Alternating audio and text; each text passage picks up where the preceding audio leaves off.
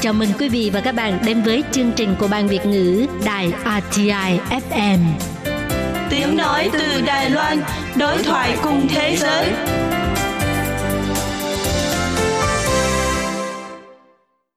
Đức Mạnh và Thu Trang chào mừng các bạn đang đến với tập 50 của chuyên mục Pháp luật đời sống được phát sóng vào mỗi thứ hai hàng tuần trên kênh FM Online của Ban Việt ngữ Đài RTI. Các bạn thân mến, trong tập 48 và 49 vừa qua thì Thu Trang và Đức Mạnh đã cùng với các bạn đi tìm hiểu về tình hình tội phạm ma túy tại Đài Loan thông qua một số vụ án liên quan đến ma túy mà thủ phạm là người Việt Nam đang sinh sống và làm việc tại Đài Loan, cũng như một vài quy định trong điều lệ phòng chống tác hại ma túy của Đài Loan, các dấu hiệu phán đoán một người có đang nghiện ma túy hay không và 8 điều cần ghi nhớ khi muốn giúp người nghiện cai thuốc. Vâng ạ, và đây đều là những cái thông tin rất là hữu ích. Nếu như mà các bạn muốn được tìm hiểu rõ hơn thì có thể nghe lại tập 48 và 49. Và nếu như mà các bạn có thường xuyên đón nghe chuyên mục pháp luật đời sống thì cũng đã biết là đến với mỗi tập phát sóng thì các bạn không chỉ được biết thêm nhiều những thông tin pháp luật hữu ích mà còn được cung cấp thông tin về các khóa học nâng cao trình độ, các chương trình, các hoạt động vô cùng bổ ích dành cho di dân mới tại Đài Loan. Và trong tập 50 của ngày hôm nay, Thu Trang và Đức Mạnh sẽ tiếp tục mang đến cho các bạn thông tin về một số chương trình, hoạt động dành cho di dân mới sắp diễn ra trong thời gian tới đây. Nhưng trước khi đi vào tìm hiểu nội dung chính của ngày hôm nay thì mời các bạn cùng đến với phần điểm tin thời sự. Đầu tiên sẽ là thông tin các loại ngôn ngữ bản địa của Đài Loan đang phải đối mặt với nguy cơ diệt vong. Vòng chung kết của cuộc thi Ngâm thơ tưởng vị thủy bằng tiếng Hán, tiếng khách gia, tiếng Đài năm 2023 đã được diễn ra vào ngày 15 tháng 10 tại Viện Lập pháp Đài Loan. Ông Du Tích Khôn, Viện trưởng Viện Lập pháp đã tới tham dự và đảm nhiệm vai trò trao giải thưởng. Trong bài phát biểu tại cuộc thi, ông Du Tích Khôn cho biết các loại ngôn ngữ bản địa của Đài Loan đang phải đối mặt với khả năng thất truyền và đã được UNESCO công nhận là ngôn ngữ bản địa có nguy cơ biến mất, cho nên rất cần sự chung tay của mọi tầng lớp xã hội để kế thừa và phát huy ngôn ngữ bản địa. Ông Du Tích Khôn cũng đã ngâm bài thơ Tôi luyện do ông tự sáng tác để gửi tặng đến hội thi. Ông bày tỏ rằng do có vị trí chiến lược quan trọng nên Đài Loan đã liên tục bị các cường quốc xâm lược và đô hộ trong suốt 400 năm, thậm chí còn trải qua thời kỳ thiết quân luật kéo dài 38 năm. Chính vì thế, khác với các quốc gia cũng có sử dụng hoa ngữ, thì Đài Loan đã tôi luyện nên một tinh thần dân tộc kiên cường, cùng với cuộc đấu tranh kéo dài hàng thế kỷ của các nhà hiền triết và các chiến sĩ yêu nước, cuối cùng đã biến Đài Loan trở thành một quốc gia dân chủ được quốc tế công nhận rộng rãi và nổi bật trong số những quốc gia có sử dụng hoa ngữ. Cũng trong bài phát biểu của mình, ông Du Tích Khôn bày tỏ rằng do văn hóa của người Hoa còn có những hạn chế nhất định nên rất khó để trở thành một quốc gia tự do dân chủ. Cựu Thủ tướng Singapore ông Lý Quang Diệu cũng đã từng bày tỏ rằng dân chủ và nhân quyền được du nhập từ phương Tây và không phù hợp với các nước châu Á. Tuy nhiên, trong những năm gần đây, qua các đánh giá do Anh và Mỹ thực hiện đã cho thấy nền dân chủ và tự do của Đài Loan đã được quốc tế công nhận, phá vỡ quan niệm sai lầm này. Ông Du Tích Khôn cũng bày tỏ sự cảm ơn đối với ông Phan Văn Trung, Bộ trưởng Bộ Giáo dục Đài Loan, vì kể từ khi nhậm chức, ông Phan Văn Trung đã rất coi trọng việc kế thừa ngôn ngữ bản địa. Việc đào tạo giáo viên giảng dạy ngâm thơ tiếng Hán đã được giao cho Thư viện Quốc gia phụ trách. Đây là năm thứ ba liên tiếp cuộc thi ngâm thơ tưởng vị thủy đã được tổ chức. Mỗi năm đều thu hút hàng trăm học sinh trên khắp cả nước đăng ký tham gia. Vòng chung kết của cuộc thi năm nay là cuộc so tài vô cùng khốc liệt của 20 thí sinh. Trung cuộc, học sinh Lâm Đông Ngạn đến từ trường Trung học phổ thông Nghi Lan đã giành chức vô địch nhận được giải thưởng trị giá 200.000 đài tệ. Em Lâm Đông Ngạn đặc biệt cảm ơn sự hướng dẫn và chỉ bảo của các thầy cô giáo đã giúp cho em hiểu hơn về thơ ca và văn hóa của quê hương.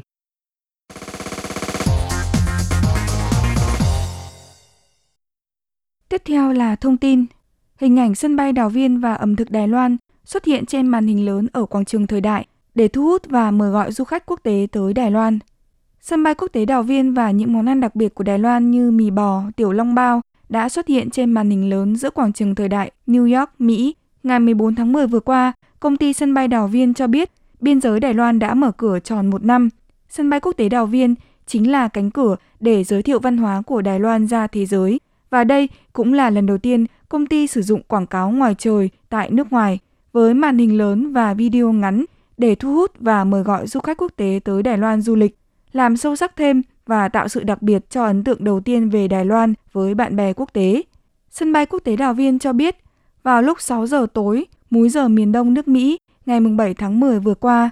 trên màn hình lớn dựng tại một tòa nhà nằm ở quảng trường thời đại, chỉ cần ngẩng đầu lên là bạn sẽ thấy 8 chữ Sân bay quốc tế Đào Viên Đài Loan. Với màn hình lớn xuất hiện hình ảnh những địa điểm check-in siêu hot bao gồm đại sảnh cửa ra ga số 2 sân bay, sảnh kiểm tra an ninh ở cửa ga số 1 và những dòng thư pháp dựa trên lời của bài hát Giải lũy chính tờ lù sang được sắp đặt dọc đường đi trong sân bay, là nơi mà rất nhiều người ưa thích chụp ảnh. Ngoài ra, còn có hình ảnh của những món ăn mang tầm quốc tế như mì bò Đài Loan, tàu hũ, tiểu long bao và cả quán quân của cuộc thi cà phê thế giới. Tất cả đều gói gọn trong video ngắn 15 giây và xuất hiện ngay tại đường phố Broadway, New York để quảng bá với bạn bè quốc tế về ẩm thực địa phương, những đặc sắc của sân bay Đào Viên và du lịch Đài Loan. Sân bay quốc tế Đào Viên cho biết thêm, đã một năm kể từ khi lệnh phong tỏa biên giới được gỡ bỏ, sản lượng vận tải của sân bay quốc tế Đào Viên tính từ ngày 13 tháng 10 năm 2022 cho tới nay đã đạt mức hơn 28,74 triệu lượt người. Số lượng khách du lịch đã tăng trưởng đều đặn trong năm nay với ước tính khoảng hơn 30 triệu. Khi lượng khách du lịch nước ngoài tiếp tục tăng, ước tính có thể đạt 34 triệu lượt khách.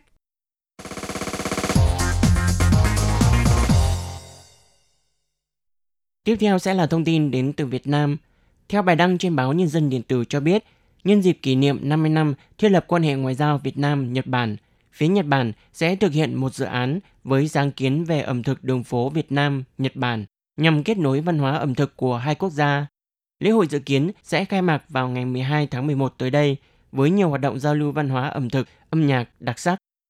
Tại dự án này, mỗi đầu bếp trong số 3 đầu bếp của Việt Nam và Nhật Bản sẽ giới thiệu hai món ăn mới mang hương vị kết hợp Việt-Nhật do chính họ sáng tạo ra, thể hiện tình hữu nghị giữa hai nước.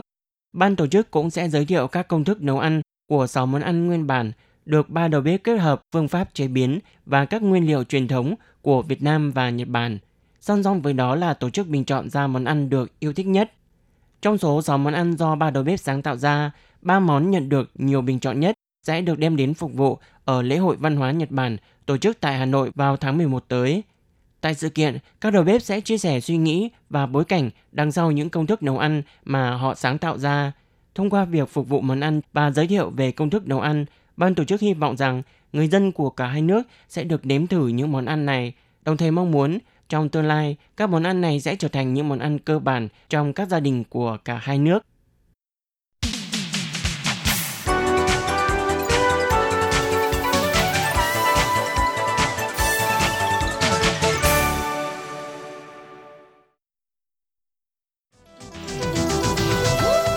Pháp luật,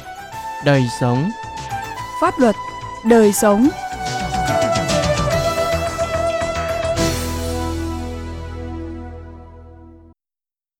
Chào mừng các bạn đã quay trở lại với chuyên mục Pháp luật đời sống. Mở đầu cho phần nội dung chính của chuyên mục ngày hôm nay thì mời các bạn cùng đến với thông tin về buổi giới thiệu và thưởng thức phim tài liệu, phim điện ảnh về đề tài lao động di trú do Thư viện Quốc gia Đài Loan tổ chức. Hoạt động sẽ giới thiệu và trình chiếu 3 bộ phim nói về các vấn đề có liên quan đến lao động di trú. Bộ phim đầu tiên là phim tài liệu Ngàn dặm trần ai của đạo diễn Thái Sùng Long. Buổi tọa đàm và giới thiệu phim tài liệu Ngàn dặm trần ai sẽ được tổ chức tại phòng biểu diễn nghệ thuật B1 của Thư viện Quốc gia Đài Loan vào thứ Bảy ngày 25 tháng 11 tới đây từ 14 giờ đến 17 giờ. Buổi tọa đàm có sự tham gia của đạo diễn Thái Sùng Long và ông Vương Luân Vũ, một viên cảnh sát có nhiều năm kinh nghiệm làm việc – giới hạn số người tham gia là 400 người. Theo đạo diễn Ngàn Dặm Trần Ai, ông Thái Sùng Long cho biết, đây là phim tài liệu ghi lại câu chuyện thương tâm của lao động di trú người Việt Nam tại Đài Loan tên là Nguyễn Quốc Phi. Trong lúc truy đuổi, đã bị cảnh sát Đài Loan bắn 9 phát súng vào người dẫn đến tử vong. Và hồi năm ngoái, sau khi lần đầu được công chiếu tại Liên hoan phim Kim Mã đã nhận được nhiều phản hồi tích cực đồng thời giành được giải thưởng phim tài liệu xuất sắc nhất trong lễ trao giải Kim Mã. Bộ phim bao gồm 13 phút hình ảnh cuối đời của lao động di trú Nguyễn Quốc Phi do cảnh sát công bố trước áp lực của báo giới trong quá trình xét xử vụ án.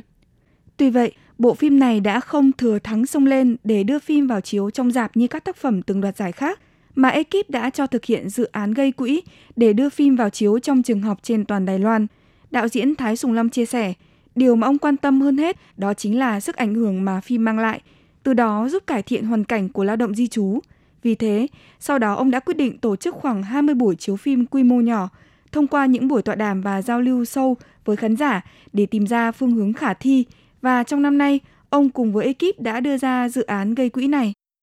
Đạo diễn Thái Sùng Long còn bày tỏ, mục tiêu đầu tiên của việc gây quỹ chính là xây dựng kinh phí để tìm đội ngũ chuyên môn thiết kế, gói tài liệu dạy học bằng điện ảnh, rồi gửi đến cho các trường học trên toàn quốc để các giáo viên đứng lớp có thể trực tiếp vận dụng bộ phim Ngàn dặm trần ai này giảng dạy một tiết học khác biệt cho học sinh về đề tài lao động nhập cư. Ngoài ra, nếu như khoản tiền gây quỹ đủ dùng thì sau khi phim được đưa ra chiếu rạp trên toàn Đài Loan vào tháng 9, còn có thể tùy vào tình hình thực tế khi đó để mở thêm các buổi tọa đàm sau buổi chiếu phim, thúc đẩy các buổi thảo luận, suy ngẫm về vấn đề lao động di trú.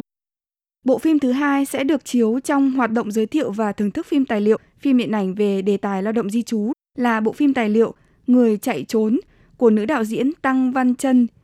Buổi thưởng thức phim tài liệu Người chạy trốn sẽ được tổ chức tại phòng báo cáo tầng 1 của Thư viện Quốc gia Đài Loan vào Chủ nhật ngày 3 tháng 12 từ 10 giờ sáng đến 12 giờ trưa.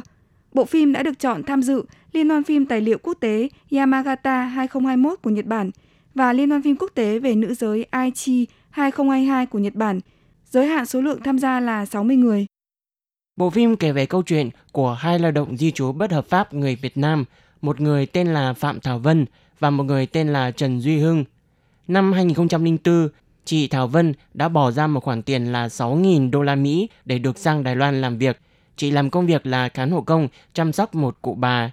Nhưng khi hợp đồng làm việc 3 năm của chị chuẩn bị hết hạn, thì chủ sử dụng đã không gia hạn hợp đồng tiếp với chị. Và để có thể tiếp tục được ở lại Đài Loan làm việc và kiếm tiền thì chị đã chọn cách là bỏ trốn và trở thành một lao động di trú bất hợp pháp. Mặc dù trong lòng chị thì vẫn còn rất là lưu luyến và áy náy vì không muốn rời xa bà cụ mà chị đã chăm sóc trong suốt 3 năm qua.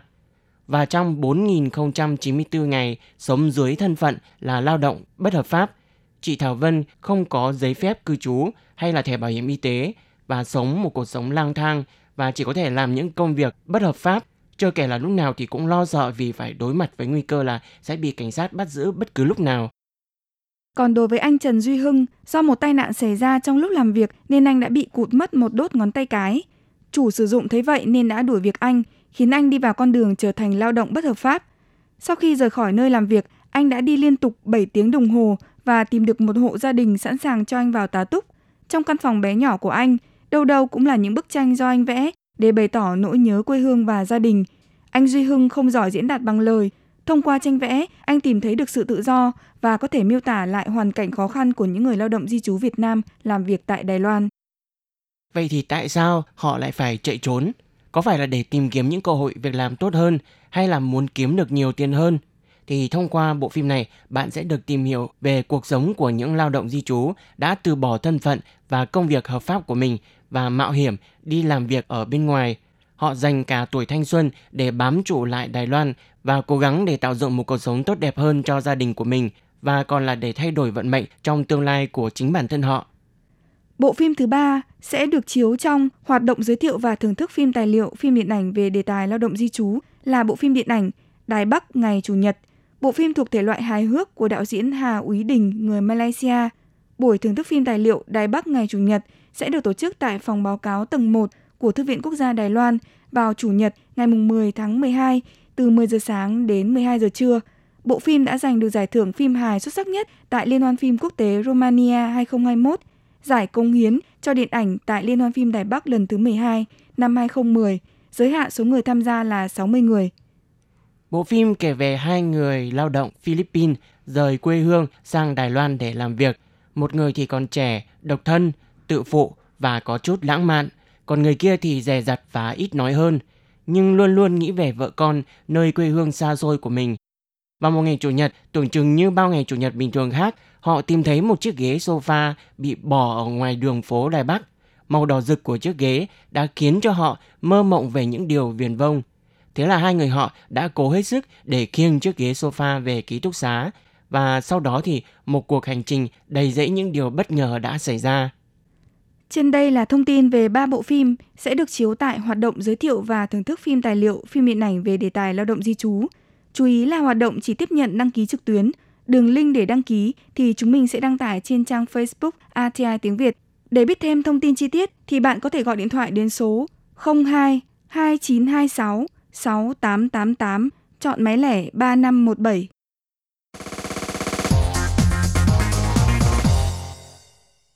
Các bạn thân mến, tiếp theo sau đây sẽ là thông tin về lễ hội Thả Hoa Đăng Đài Bắc 2023. Lễ hội Thả Hoa Đăng vốn là một ngày lễ truyền thống lâu đời và có quy mô lớn của Thái Lan với tên gọi là Loi Krathong. Và trong tiếng Thái thì Loi có nghĩa là thả và Krathong thì có nghĩa là hoa đăng. Lễ hội thì thường được tổ chức vào ngày rằm của tháng 12 hàng năm theo lịch của Thái Lan. Và lễ hội này là dịp để người Thái bày tỏ sự tôn kính, biết ơn tới thần nước Brahma Kongkha vì đã cung cấp nguồn nước dồi dào cho nhân dân. Người dân Thái Lan thì tin rằng là vị thần sẽ luôn ở bên họ, che chở và ban phước cho cuộc sống của họ. Đồng thời thì đây cũng là dịp để họ bày tỏ được miễn xá cho những cái hành động làm ô nhiễm nguồn nước. Ngoài ra, nhiều người dân tin rằng ánh sáng từ những chiếc đèn lồng hay hoa đăng sẽ xua đuổi những điều không vui trong quá khứ và cầu mong nhận được những phước lành và điều may mắn. Và những điều không may, những khó khăn sẽ từ đó theo những chiếc đèn hoa đăng trôi đi xa. Ngày nay, ý nghĩa của lễ hội còn là dịp cầu chúc, ước nguyện có cuộc sống bình an, đôi lứa sẽ hạnh phúc bền lâu. Do đó, lễ hội Loi Krathong cũng là dịp rất ý nghĩa với những cặp đôi đang yêu nhau. Và vào dịp lễ này thì người dân trên khắp Thái Lan sẽ khoác lên mình những trang phục truyền thống và cùng với gia đình, người thân, bạn bè tới các con sông, hồ để thực hành nghi lễ thả đèn trời hoặc là thả đèn hoa đăng trên các dòng sông. Tuy nhiên, nếu như bạn không có điều kiện để đi tới Thái Lan vào dịp lễ hội này thì vào ngày 19 tháng 11 tới đây, tại công viên bờ sông Trấn Mẩy phía bên trái, dưới chân cầu Cầu Vòng, cảng tàu Si Khẩu của thành phố Đài Bắc cũng sẽ tổ chức lễ hội thả đèn hoa đăng. Tới tham gia lễ hội này thì chúng ta sẽ được ban tổ chức sắp xếp tới bờ sông để thả đèn. Thời gian cụ thể là từ 3 giờ chiều đến 6 giờ tối Chủ nhật ngày 19 tháng 11. Chính quyền thành phố Đài Bắc hân hạnh được gửi lời mời tới tất cả người dân, đặc biệt là những di dân mới của Đông Nam Á, đến tham dự lễ hội thả đèn hoa đăng để cùng cầu chúc cho những điều may mắn tốt lành nhất sẽ đến với mọi người, cũng như tham gia những hoạt động thú vị sẽ được tổ chức trong ngày diễn ra lễ hội. Thông tin cuối cùng mà chúng mình muốn được giới thiệu trong ngày hôm nay đó là hoạt động cùng vui chơi và học tập dành cho gia đình của các di dân mới thông qua lớp học làm đồ thủ công. Hoạt động do Trung tâm Dịch vụ Gia đình Di dân mới Xin Sinh của thành phố Cao Hùng, Hội Cơ đốc giáo hạt giống Mù Tạt, Quỹ phát triển di dân mới phối hợp tổ chức. Tham gia hoạt động, phụ huynh và con em của mình sẽ cùng nhau làm những hình bàn chân mèo bằng bông và len. Thời gian diễn ra hoạt động là vào thứ Bảy ngày 4 tháng 11 năm 2023 từ 9 giờ sáng đến 12 giờ trưa. Địa điểm tổ chức là tại Trung tâm Dịch vụ Gia đình Di dân mới Xin Sinh, thành phố Cao Hùng, tầng 3, số 36, đường Trung Trần, số 3, khu Xin Sinh, thành phố Cao Hùng. Số lượng người tham gia là 10 nhóm cha mẹ là di dân mới và con cái của họ, tổng cộng là 20 người. Để đăng ký tham gia hoạt động thì bạn có thể truy cập vào trang fanpage Facebook Cao Súng Sư Xin Chu Mính Gia Thính Phục vụ Trung Xin để đăng ký theo đường link cho sẵn hoặc là gọi điện thoại đến số 07 235 3500 để biết thêm thông tin chi tiết.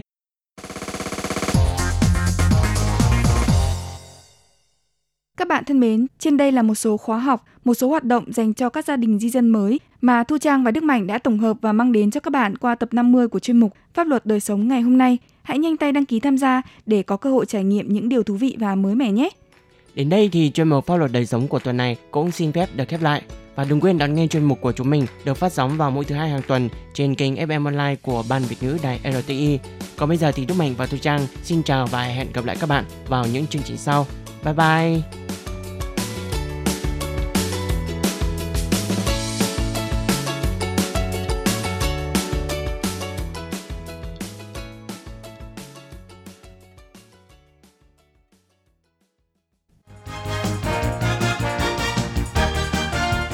Quý vị và các bạn thân mến, xin mời quý vị và các bạn đón nghe chương trình của Ban Việt ngữ qua website vn.rti.org.tvk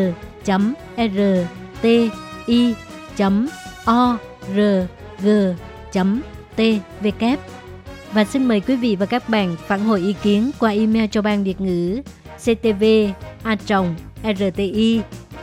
org http